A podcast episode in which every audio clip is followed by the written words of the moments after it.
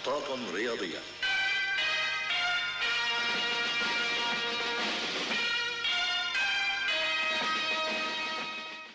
مرحبا أهلا وسهلا فيكم بمحطات رياضية. اليوم حنحكي عن المباريات الثلاثة اللي صارت اليوم بداية بإيران وإنجلترا يلي شهدت أداء غير على غير العادة من المنتخب الإنجليزي. أه بعتقد بسبب أه تغيير تغيير المدرب ساوثجيت للتشكيلة المعتادة اللي هي كانت 5 3 2 غيرها ل 4 3 3 يلي حسنت كثير من الأداء المنتخب بسببه فاز المنتخب الإنجليزي 6 2 على إيران. خلينا نحكي عن إصابة الحارس المنتخب الإيراني بالدقيقة سبعة بعد اصطدام كتير قوي مع لاعب الدفاع المنتخب الإيراني. على أسرة صار في كسر بأنفه للحارس الإيراني. بتمنى يبعتوه على تركيا ممكن نجلس له إياه نظبط له. إياه ضربة جزاء كان في ضربة جزاء غير محتسبة لإنجلترا آه، غير محسوبة لإنجلترا بعد ما صار حب وعناء لماغواير. وصار في نفس الحالة بالشوط الثاني لإيران. ضربة جزاء اللي انحسبت نفس الحالة احتسبوا له إياها.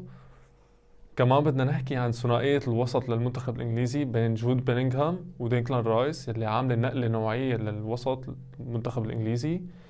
آه عاملة توازن دفاعي توازن هجومي. آه وسط كتير كتير كتير ممتاز هالسنة. بتوقع إنجلترا إذا استمرت على أداء آه توصل توصل لمراحل متقدمة بالمونديال.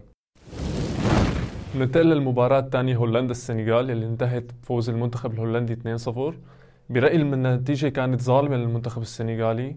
المنتخب الهولندي بهذا الأداء بهذا بهذا الأداء الضعيف ما بتوقع يستمر بالبطولة. مع أول خصم قوي ممكن ينافسه بيطلع برا المونديال.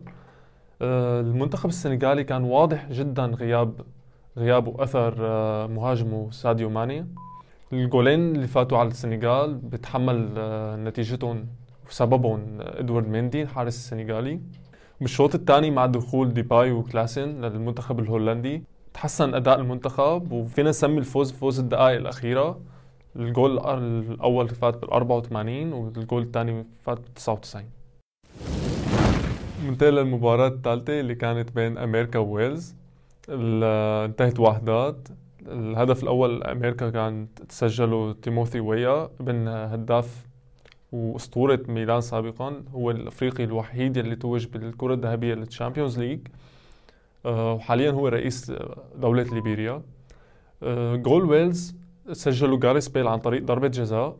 وعكس ما توقعت أنا امبارح إنه تكون المباراة بلا طعمة وما في داعي نحضرها، كانت أجمل مباراة معنا لليوم، كانت هجمة بهجمة، كانت مباراة سريعة، خصوصي بالشوط الثاني تحسن أداء ويلز بشكل كتير كبير. وهلأ نجي لمباراة بكرة وتوقعاتي لمباراة بكرة. المباراة الأولى اللي حتكون بين أرجنتين وسعودية. هلا في إشاعة إنه ميسي ممكن ما يلعب لأنه ميسي عم يعاني من تورم بالكاحل بقى ما بنعرف إذا حيلعب أو لا. بهالمباراة بتوقع فوز الأرجنتين. المباراة الثانية اللي حتكون بين الدنمارك وتونس بتوقع فوز الدنمارك بس بتمنى منتخب تونس يفاجئنا ويحقق نتيجة.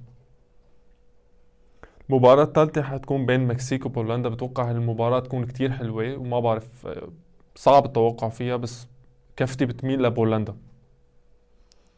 المباراة الرابعة والأخيرة فرنسا وأستراليا بتوقع فوز فرنسا بسهولة.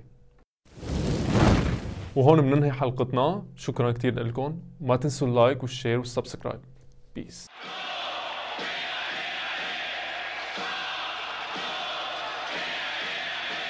محطات رياضية.